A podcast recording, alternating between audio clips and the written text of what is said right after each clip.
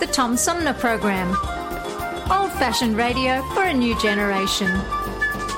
Oh, it's always a pleasure to be with you, Tom. You know that. Yay, Tom! I love it in Flint! You're very astute, Tom.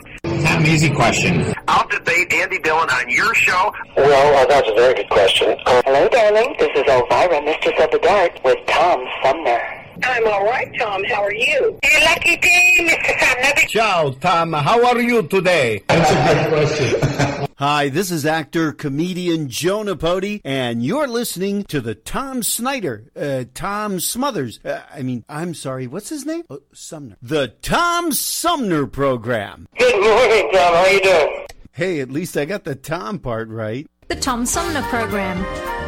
Old fashioned radio for a new generation. This is Mayor Sheldon Neeley, and you're listening to the Tom Sumner Show.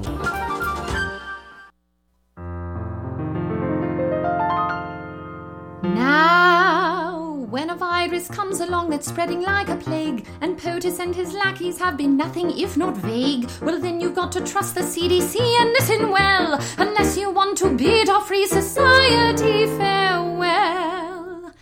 There is a super bad, transmittable, contagious, awful virus. And if we don't act quick and social distance, it will mire us in a stretch of quarantine that lasts until July. A super bad, transmittable, contagious, awful virus. And if you got a better cough in your arm, and if you got a better. now, back in 1918, influenza had its run, but half the docs were busy overseas with World War One. Today we have mass media and scientists to say, if you don't want this virus, well then stay six feet away. Super damn important that we practice isolation, cause we're asymptomatic while it's in incubation. We'll overwhelm our hospitals if there's not mitigation. It's super damn important that we practice isolation. If we don't do it, then we're all gonna die. If we don't do it, then we're all gonna die. And so I hope at last you'll take this lesson here to heart. Cause it's already scary and we're only at the start. If you get bored, just think of the immunocompromised who can't go much of anywhere unless it's sterilized. Oh, super bad, transmittable, contagious, awful virus. If we don't act quick and social distance, it will mire us in a stretch of quarantine that lasts until July. A super bad, transmittable, super bad, transmittable, contagious, awful virus. Super bad, transmittable, contagious, awful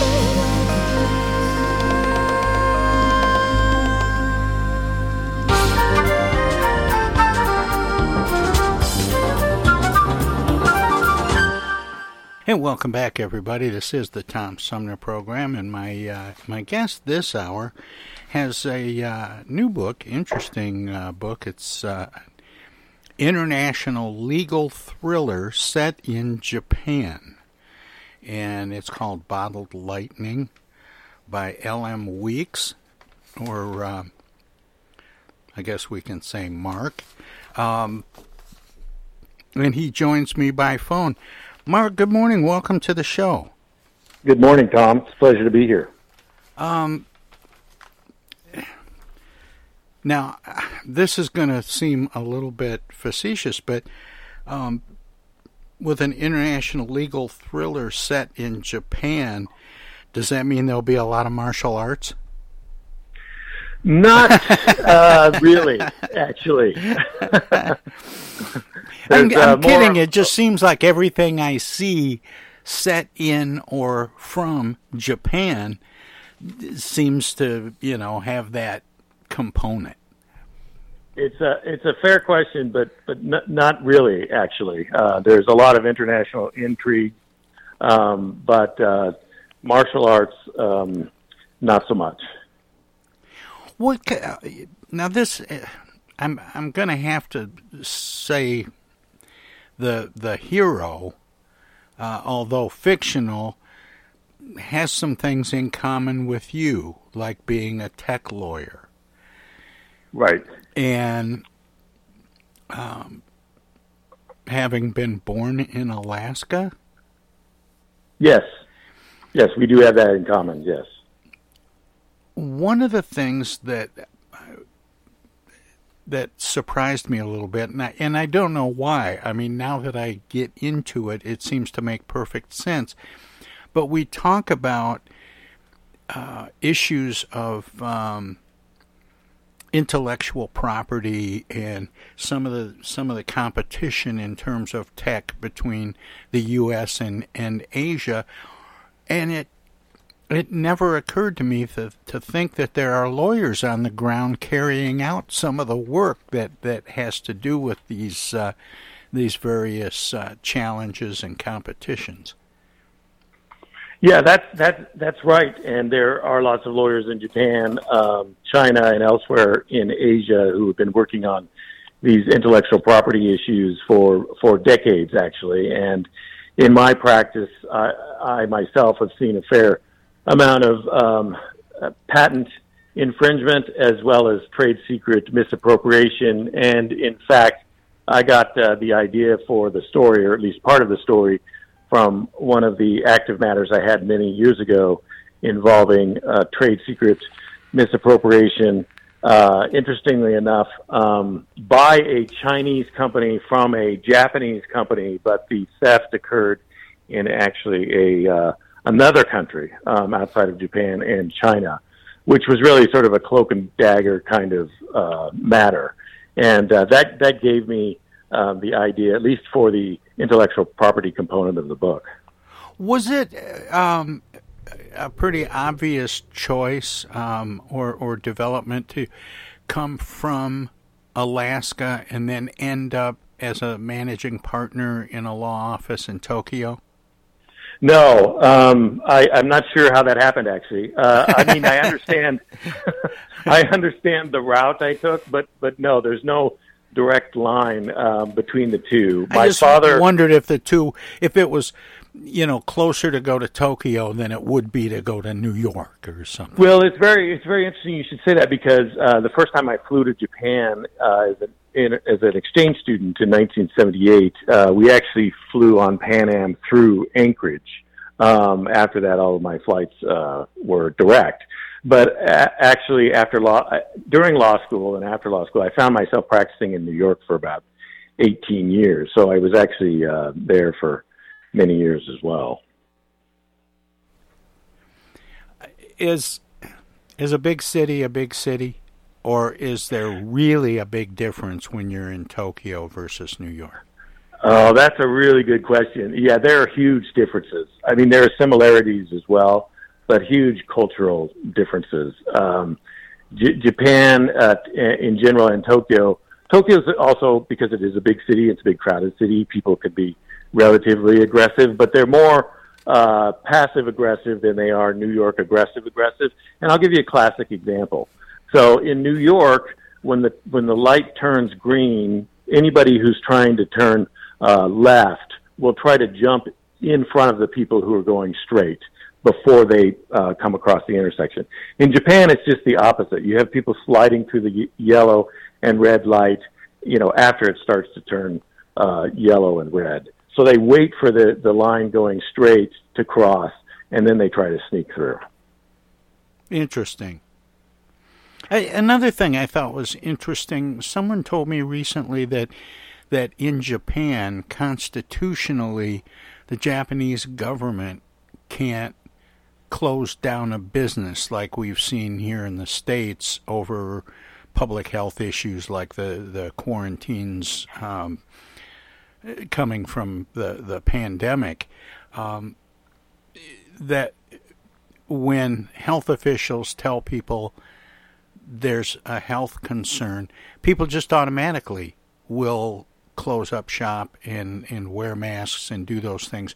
But the government doesn't have the authority to compel them to. Well, I don't know about the uh, whether the legal right exists uh, for the government to do that or, or or not. I would actually be surprised if that were true.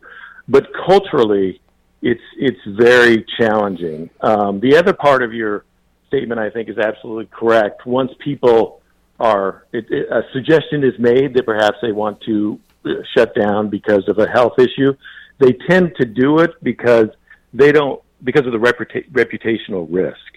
And uh, there's a lot of regulation in Japan that's done by cajoling and suggesting, and they're called voluntary restrictions. Uh, and and people tend to go along with that. It's sort of a, a a social norm because there's a lot of shame in Japan. People are shamed into doing things more than actually being required to do things. I think in in U.S. in the U.S. the culture is very different because people come from all over the world, and so shame doesn't work to quite the same extent, and that's why you need to legally require people to do things because if you if you can't legally require them to do something, uh, they may not do it just because you suggest they do it. More with author L.M. Weeks straight ahead. Hello, darling. This is Elvira, Mistress of the Dark, with Tom Sumner. I'm Julie Lopez with Crime Stoppers. Have you ever wondered what to do if you have information about a crime or the whereabouts of a felony fugitive and you want the police to know but you need to remain anonymous? Well, here's what you can do. You can go to p3tips.com or download the mobile app. You can go to Crime Stoppers of Flint and Genesee County's Facebook page and click on the Leave an Anonymous Tip tab, or you can call 1 800 422 jail.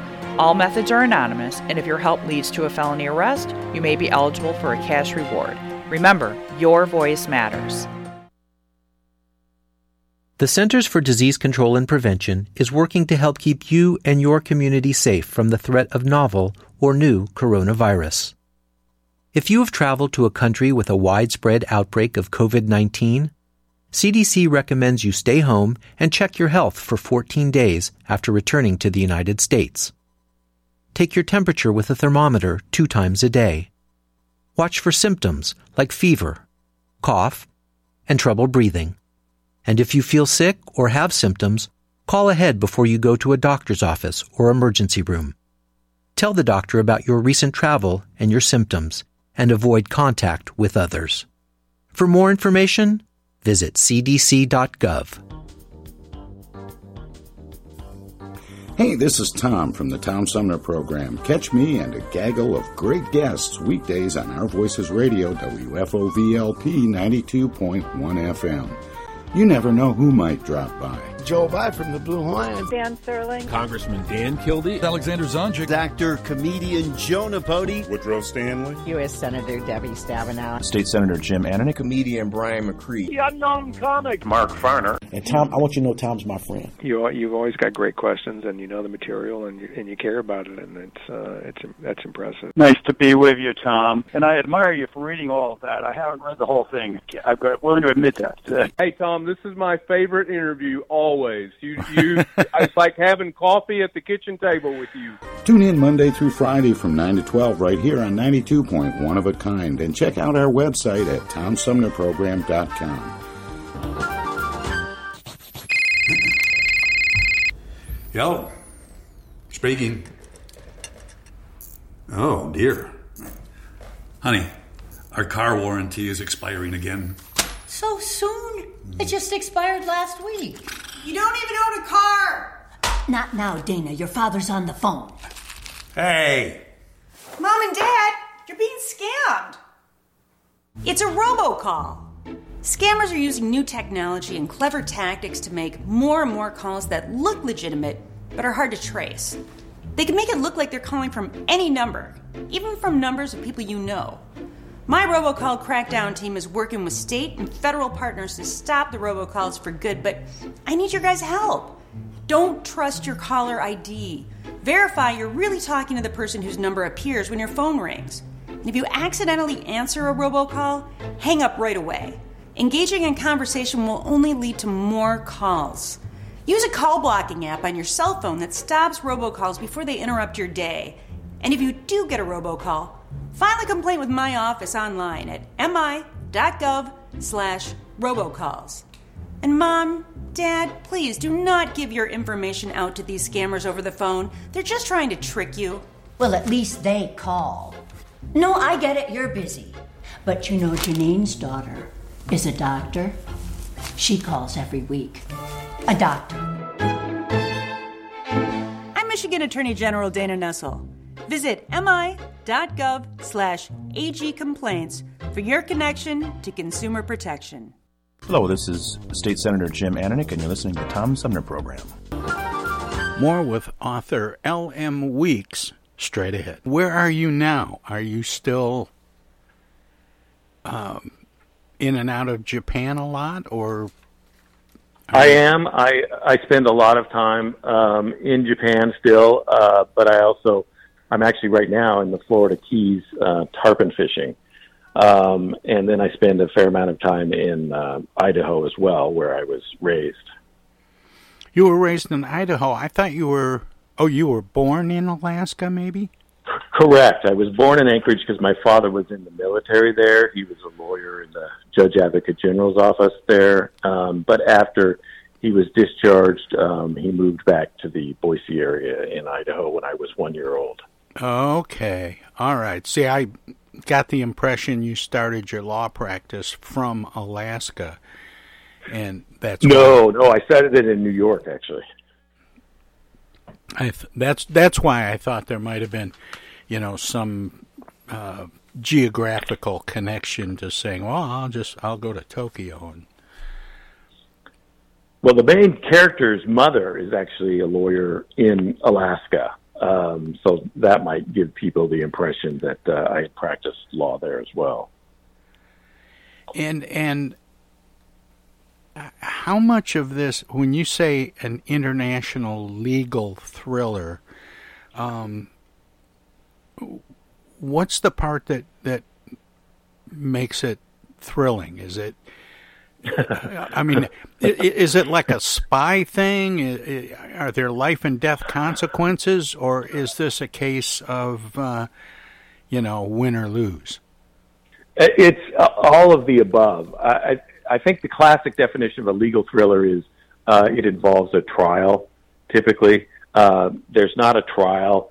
um, in this book, although there are many legal issues, including the intellectual property issues that you you mentioned. Um, there's also some cross-border legal issues and some criminal law uh, issues as well. But the the the the crux of the story is that the lawyer Torn has a client, Saya, and she's invented this new revolutionary, sort of bleeding edge energy technology that's going to replace all other sources of energy.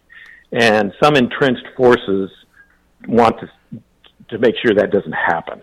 And so you've got two technology nerds basically because the lawyer also has a science background who are now being threatened and their families are being threatened. Uh, and the and the technology is being threatened by somebody, but they don't know who it is. And uh, that's where the thriller part comes in because it forces them to do things that they otherwise wouldn't be doing. This is interesting because a lot of people are looking for alternatives to the way we get our energy now. There are some alternatives already in the works, obviously, you know, wind and solar and hydro and, and nuclear and things that, you know, are being talked about and, and argued about. but the idea that something new that would replace it all is pretty compelling. Well, I thought it was an interesting idea because all of our existing energy sources have issues, right? So obviously, fossil fuels have issues. You've got pollution. You've got greenhouse gas issues, um, and, and supply there's, there's, potentially, and supply supply issues, and right because um, it creates geopolitical issues when you've got Russia invading Ukraine, and they're one of the biggest oil producers, for example. So you've got that. Then nuclear, obviously, you've got nuclear waste issues, which I think are probably the biggest issue when it comes to nuclear power. But also general fear by people, even if it may be uh, irrational. There's a general fear of nuclear power because of the connection to nuclear weapons, and also I think it goes way back in time, um, starting with um, that movie, The China Syndrome. Um, and then of course um, the Three Mile Island uh, accident, uh, Chernobyl, and later Fukushima. Um, Boy, I'll tell you, you know, you mentioned China Syndrome and Three Mile Island, and China Syndrome was practically a script for the Three Mile Island accident. Right, right. I re- Although I, luckily the result was was not the same. I remember uh, news um, broadcasters playing clips from the movie to demonstrate the things they were talking about. you know, in the control room and things that went wrong and all that, showing scenes from the movie. Yeah, I remember that too, and it scared everybody to death. Yeah, it did. Uh, so you've got that, and then you've got uh, obviously wind, solar, and other sources of renewable energy, and they're not as reliable as nuclear or fossil fuels. Um, they've got their own issues um, when it comes to uh, uh, pollution and, and also not being recyclable and, and, and wind power kills birds, for example, uh, particularly larger birds, and solar power can end up uh, destroying, you know, thousands of acres in a desert, for example, and, and the death of all the animals in the area. So it's got the, its own issues. Um, so I thought, well, if somebody could come up with a new form of energy that's scalable. So, for example, you could have your own unit in your house, or you could scale it all the way up to uh, utility-sized power plant, um, and it doesn't create greenhouse gases and is not dangerous or perceived to be as dangerous as nuclear power. Um, that, that that would be a game changer. But if you're going to, if you come up with a game changer like that, there's lots of entrenched forces, entrenched forces, including governments, you know, entire countries, huge corporations who all have something to lose uh, if that kind of technology um, is commercialized. Well, and and we've seen that kind of pushback, you know, in technologies before in various developments. Uh, you know, we've seen it in the automotive industry in the early days. There were engines that, um, you know, people were experimenting with that didn't use uh, gas and oil. Right. And yeah, and, no, I, I think there's lots of technologies that have been suppressed over the years in favor of something that's not as good. Now that raises, uh, you know, the million dollar question, and that is, is this technology in your novel, is this made up or imagined? Um, you know, is it is it inspired by Star Trek, like so many modern technology things are, um, or I mean, is is is there real work being done in this area, or is this, uh, you know, just a, a complete imagination? It's uh, it's made up. Is the short answer. Um, the inspiration came because the inspiration came when I was actually lying in the bottom of a skiff in the Florida Everglades with lightning bolts from a, a thunderstorm that had overtaken us, dropping all around us. And I thought, if we survive this, that could be something very interesting to to to write to use as a source. The the research I understand that has gone on is how can you harness naturally generated uh, lightning and, and, and a Benjamin Franklin moment. Yes, exactly, exactly. and it's not really it's not really practical because you, there's not enough lightning generated in a, a an area where you could harness all of that energy. And so I thought, well, what if you could generate it yourself? And so I did some research on it, and what I found was, and of course I'm just an amateur, what I found was that science is not completely clear on how lightning is generated. They understand the theory, but they, they don't understand the exact mechanics. And so the idea behind the uh, Saya, who's the inventor, the idea behind her inventor invention is that she was able to figure out not only how it's actually generated, but how to replicate it. And so it's in answer to your question, it's totally made up. But I've had many people ask me, is this real? Because there's also an energy storage system component to her invention. And I made that all up too. I mean, it was based on loads of research, but it's all out of my imagination. And I do not know if anybody, I suspect nobody is doing research on whether you could actually generate your own lightning. Uh, but maybe. Well, I'd be very the thing is, somebody when people, there is. you know, when people come up with an idea like that, they f- try to figure out how to generate their own lightning, and they use the technology and the the raw materials and resources that we already have to generate the lightning. So we're not really using less of the old to create the new.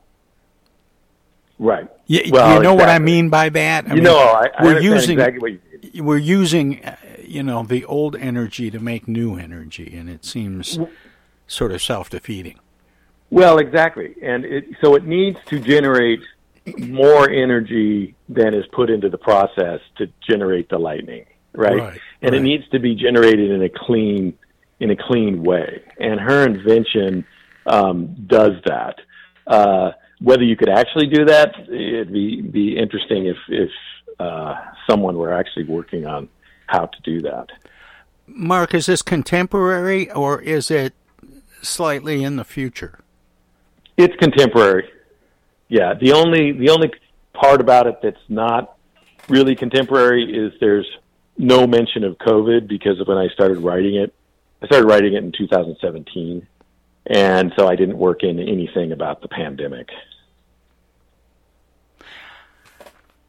How much of this was, how much of the process of getting this book um, finished from a writing and editing standpoint and, and published happened during, I don't know, quarantine or lockdown from the pandemic? Well, uh, I, I was traveling at the time a lot back and forth between uh, the U.S. and Japan, and so every time I went to Japan, I had to quarantine for 14 days. It's actually a very good question, and I wasn't really enthusiastic about being quarantined, but it gave me uh, an excuse um, or a reason to stay at home and, and focus on the writing and later on the editing. And so when I was getting comments back from my editor, um, it was relatively easy to turn them around quickly because I really had nothing else to do.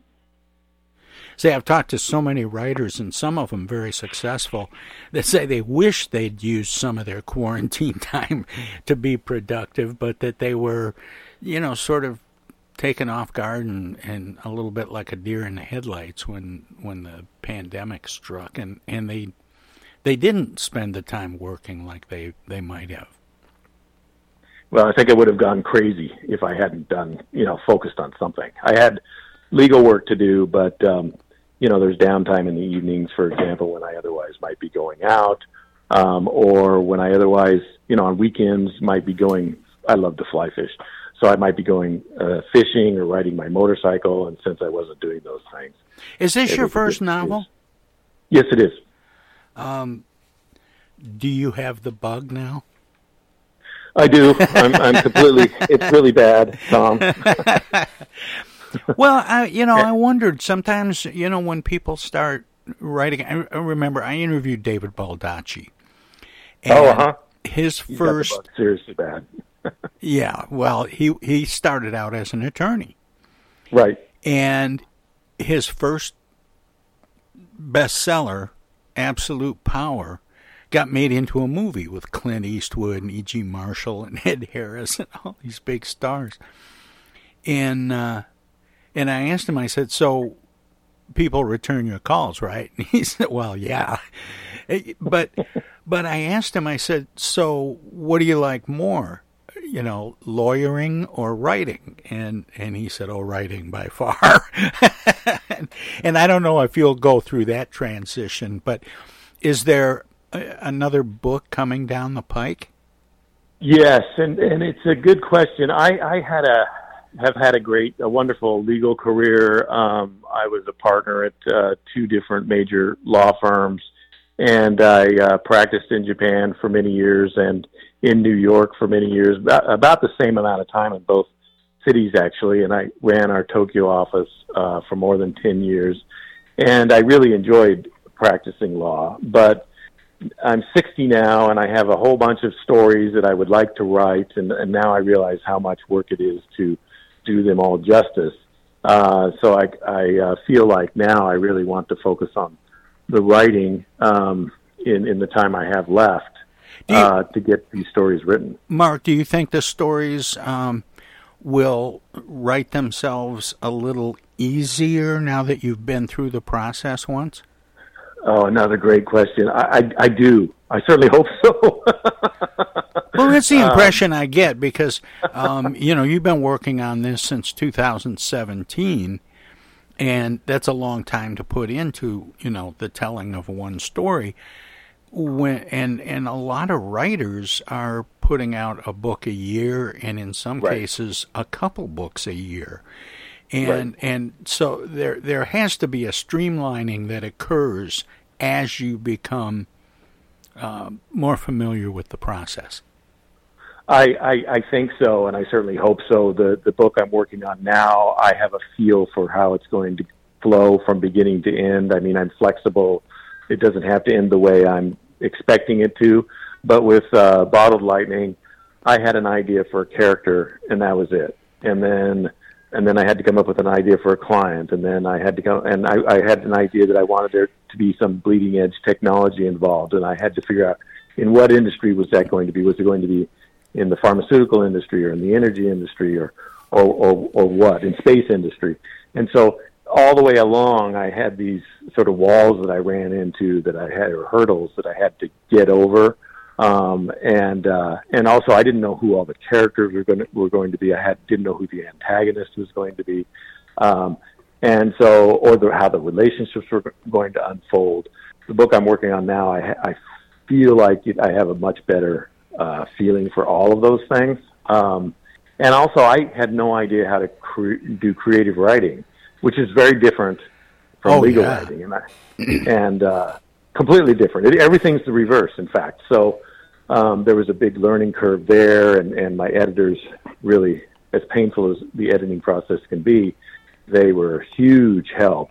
Um, Mark, I, you know, it's interesting the the order in which things unfolded, and I ask a lot of writers, which you know, which comes first, the story, and then you cast it with characters like a movie, or do you come up with characters and then figure out what kinds of adventures these characters might go on, or what kinds of things might happen to them? And it sounds like you kind of started, at least with this book, more with the characters. Yeah, that's right. Absolutely right. Now, do you think you'll you'll use that approach every time, or or do you think it will go back and forth depending on which project you're involved in?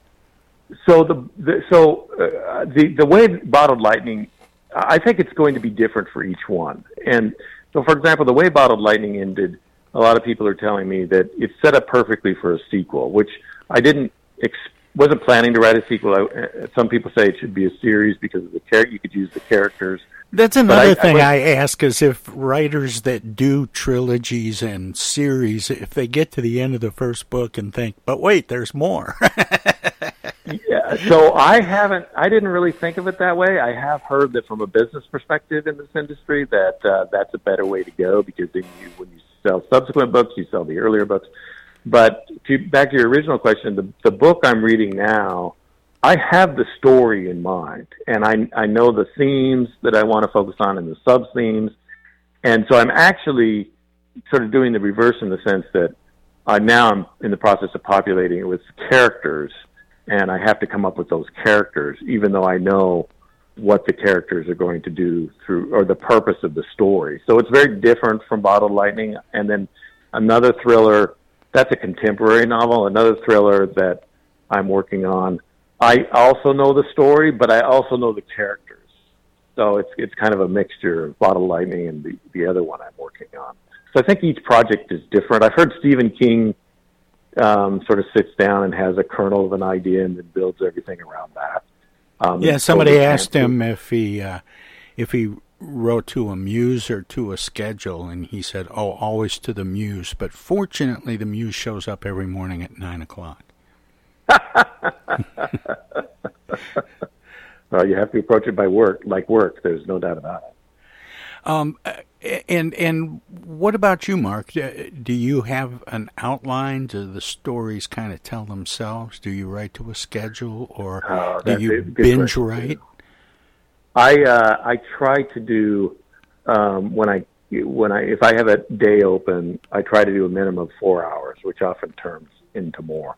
Well, I should say I sit down and I'm like, okay, I'm going to give myself ten minutes.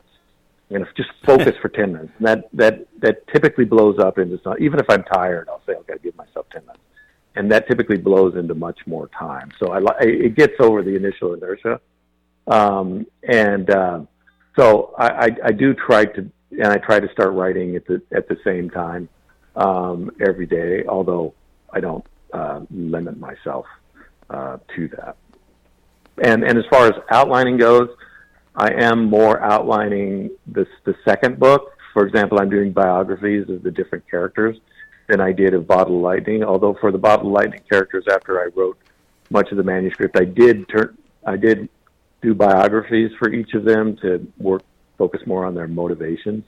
Um, so I think I think it's it's this next book. it- It's more of a sort of outlining and pantsing at the same time. Well, Mark, this this sounds like a really fun book, and I can't wait to see uh, what else you come up with. Um, the The name of the book is uh, Bottled Lightning. It's an international legal thriller by L. M. Weeks, my uh, my guest this hour. Mark, thank you so much for spending your time with uh, with me and the listeners. I always give guests an opportunity to let listeners know where they might find out more about you and your work, past, present, and future. Um, do you have a website you'd like to share? I do. It's at lmweeks.com. Well, that's easy. I, I like that one. It's not too complicated. Um, Mark, thanks so much for spending this time with me and keep up the good work. Thank you, Tom. I really appreciate it. All right. Take care. Bye. Bye bye. Once again, that was uh, L.M. Weeks, author of Bottled Lightning. We'll have more of the Tom Sumner program straight ahead.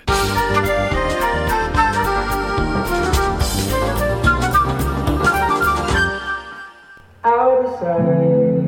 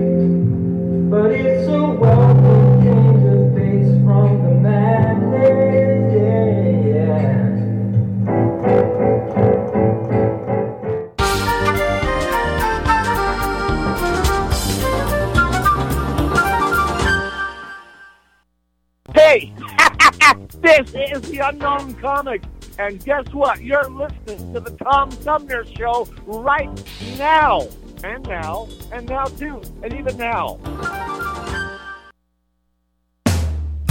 It's 2022, and this year the Tom Sumner program begins its 14th year. It would not be here without support through the years from individuals and organizations like these Seth David Radwell, East Village Magazine. Flint Institute of Music, Hello, I'm Maestro Enrique Diemecke. Flint Community Schools. MTA Flint, Flint Comics and Entertainment, Hamady Complete Food Center, the Flint River Watershed Coalition, W.H. Wisecarver, the Genesee County Road Commission, Sloan Museum Auto Fair, Thomas Appliance. The Genesee Health Plan. Clifflet Technology. Mott Community College, Pure Michigan. Friends on Facebook have also helped by contributing to the show's online fundraisers two or three times a year. If you would like to help the Tom Sumner program continue to thrive by becoming a sponsor, send an email of interest to tom at tomsumnerprogram.com. Add your name to the list of supporters, past, present, and future. Right now, the COVID 19 vaccines are available to millions of Americans, and soon they will be available to everyone. This vaccine means hope. It will protect you and those you love from this dangerous and deadly disease. I want to go back to work and I want to be able to move around. To visit with Michelle's mom, to hug her and see her on her birthday. You know, I'm really looking forward to is going to opening day in Texas Ranger Stadium with a full stadium.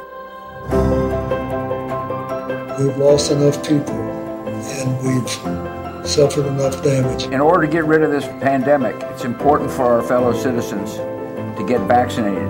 I'm getting vaccinated because we want this pandemic to end as soon as possible. So we urge you to get vaccinated when it's available to you. So roll up your sleeve and do your part.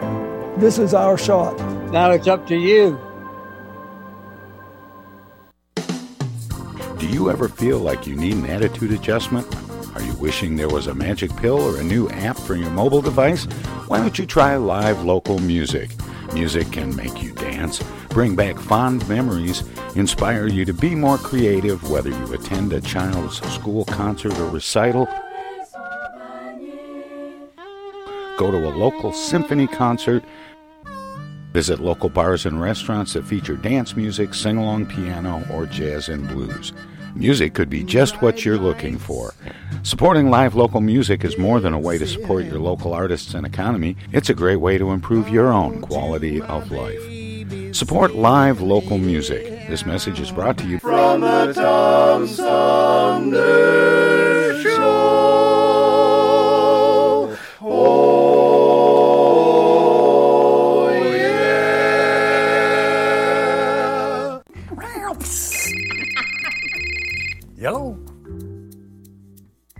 It's Dana. Dana? Something must be wrong. She never calls. Dana, what's wrong?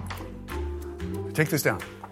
She's stranded on the side of the road. I'm not. She needs us to send her an Amazon gift card, I don't. and she'll use it to pay the tow truck driver. I won't. Mom, Dad, that's not me. It's a scam. Scam artists will call, text, or email people trying to get them to buy a gift card from Amazon or some other company, and then ask for the gift card number over the phone. Remember, gift cards are for gifting, not for paying people. If someone asks for payment using a gift card from Amazon, Target, or some other store, it's a scam. Hang up or delete the message. These scammers are awful. Wish they'd pretend to be her brother sometimes. Be nice to hear from him. For more tips on avoiding scams, visit michigan.gov/ag for your connection to consumer protection. I get the uneasy feeling Rod Serling is behind one of those doors. Rod Serling. Rod Serling. What's this, the Twilight Zone? Where is everybody? I would have been headed for the Twilight Zone. Twilight Zone. If I go any lower, I'll be in the Twilight Zone. All right. Oh, but Jethro's right at home in the Twilight Zone. I'm in the Twilight Zone. Now, having made this little jaunt into the Twilight Zone, I got a feeling something strange is about to happen. in the Twilight Zone. Hi, this is Anne Serling, and you're listening to the Tom Sumner Program.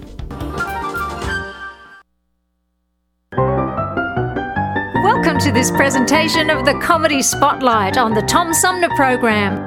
I entered the service after I graduated high school because the dropouts already had the jobs. And uh, I came out of the service and thank you. I came out of the service and I entered Temple University, 1960, physical education major. I hear you laughing. You know, a lot of, lot of, a lot of people laugh at physical education. Aha, phys ed, you're dumb. You know. Well, anyway, uh, I was pretty smart, and uh, I I got this girlfriend. I, I, I met this girl, very brilliant girl. Had uh, an IQ of about 300. Thousand, thousand, thousand, 300,000 IQ. God, and a, a philosophy major, man. Oh, she was fantastic. Used to walk around the house saying, Why is there air? And I used to look at it. Any phys ed major knows why there's air. You know? There's air to blow up volleyballs, blow up basketballs. You, know? Hey, you guys called me dumb for crying out loud. Walking around asking why there's air. But anyway, that's the thing to do when you're a freshman. Get yourself a brilliant girl to take care of you. She used to dress up like me and take my exams and everything. It's really beautiful. I bought a 1942 Dodge for $75, my whole life savings from the service. And uh, I used to drive from her house. I lived in Philadelphia. I used to drive to Trenton, 40 mile drive. And uh, it was during the, wintertime. And when I bought the car, it had four, four bolt headed tires. So I went out and with the last couple of dollars I had, I bought a snow tire. And I put it on the right rear and about 75 sandbags, you know, for traction in case I get into some snow or ice or something, you know. Just dig right in on that right side and the car would raise up on that one wheel. And I wrote Captain America on the side because it was a beautiful car, man. It, used to, it wouldn't go over 50. You go 51 and said, hey, cut it out. It's the kind of car I had, man. Beautiful. And uh, I used to drive to her house, uh, get to her house around 4 in the afternoon. And her parents, uh, I think her parents wanted to get rid of her because as soon as I get there, they go upstairs, you know, and take the dog with them too, you know. They had one of these little dogs. They were very wealthy people. They had one of these little dogs in a house, about a 37,000 room house. And they had a dog was as big as my fist, you know, for protection. You know, I said, well, people are kooky, man. Now, in Greenwich Village, I used to live in Greenwich Village, a guy with a one room apartment and, and he had to use somebody else's bathroom would have a dog that's as big as a Mack truck. You know, like the dog would command him, I must go. You know? He had to take the dog out, man. He couldn't spank it, you know. He hit that dog, the dog would eat him alive, you know. Hey, listen, that's where I got we got our Doberman from an old used master that they ate up. And these people with this big house got this dog so small. You know what? What protection is it? You put your leg through through the window. The, I know what it'll do. It'll pee all over the place. That's a. never do, man. You, you come into anybody's house and say, rah, to one of those dogs, they poop all over everybody. I guess maybe that's the safety device, right? You feel something, hey, somebody's in the house. My legs are. Ridiculous.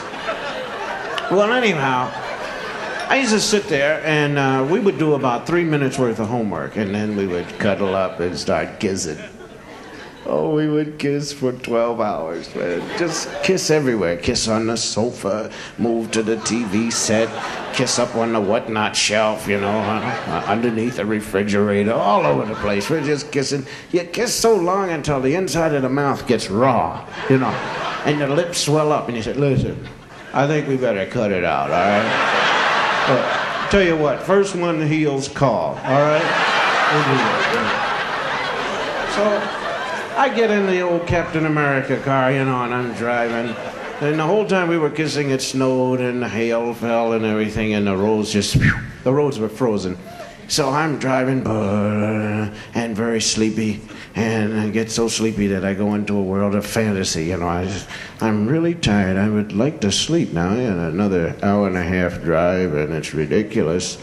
And well, listen, you take a little nap if you want. Are you kidding? Well, look, uh, the road's going straight, and right now I got the car pointed straight. I don't see why I can't take a little nap right now. I better not do it. A leaf blew in front of the car. Oh, I've hit a cow. I, oh, I'm driving. And I'll never forget it. I took it up to 50. I was living dangerously, you know. And uh, I went into a bad right skid. Whack! And as soon as I went into the skid, I tried to remember the safe driving manual, you know, to save your life. If you go into a skid, the safe driving manual says, if you go into a skid, turn in the direction of the skid. Which doesn't make sense at all to me, because that's like if a guy throws a left hook at you, you lean into it, you know. So forget it. I'm turning left and hitting the brake. Whack! Wound up going down the road 50 miles an hour sideways.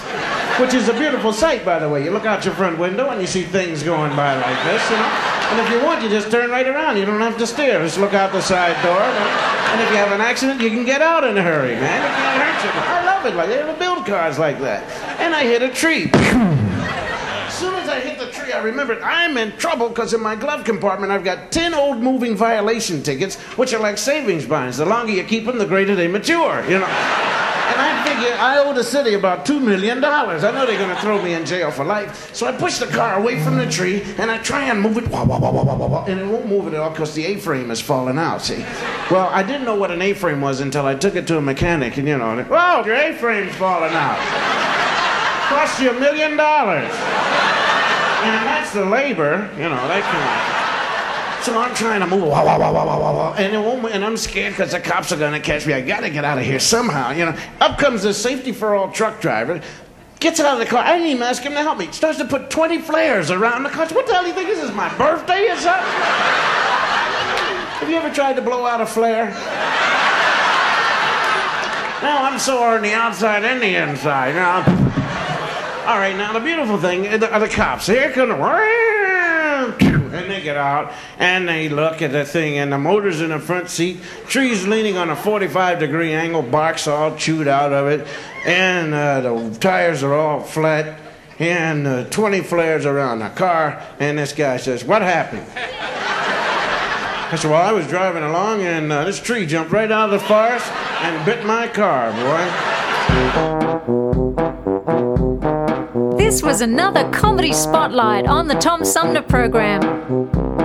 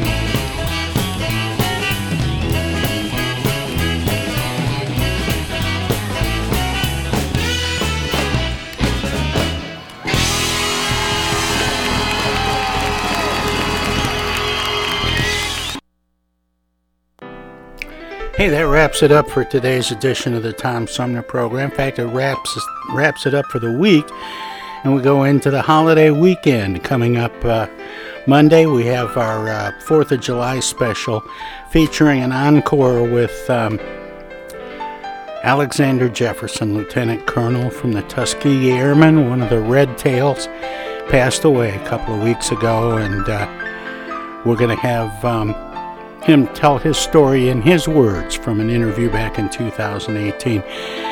In the meantime, be safe. Good night, everybody. program is a live variety show. We want to acknowledge all of our guests who play such an important role in the show, and our cavalcade of cohorts from coast to coast for their regular contributions. Most of the musical accompaniment was provided by people in or from the Flint area. Many of the pre recorded portions of the Tom Sumner program are made possible by Flint's own Steve McComb and Pencil Sketch Recording in Nashville, Tennessee. If you have comments, questions, or suggestions about the show, find us on Facebook. This is Prue Clearwater. Join us next time for another edition of the Tom Sumner program, and thanks for listening.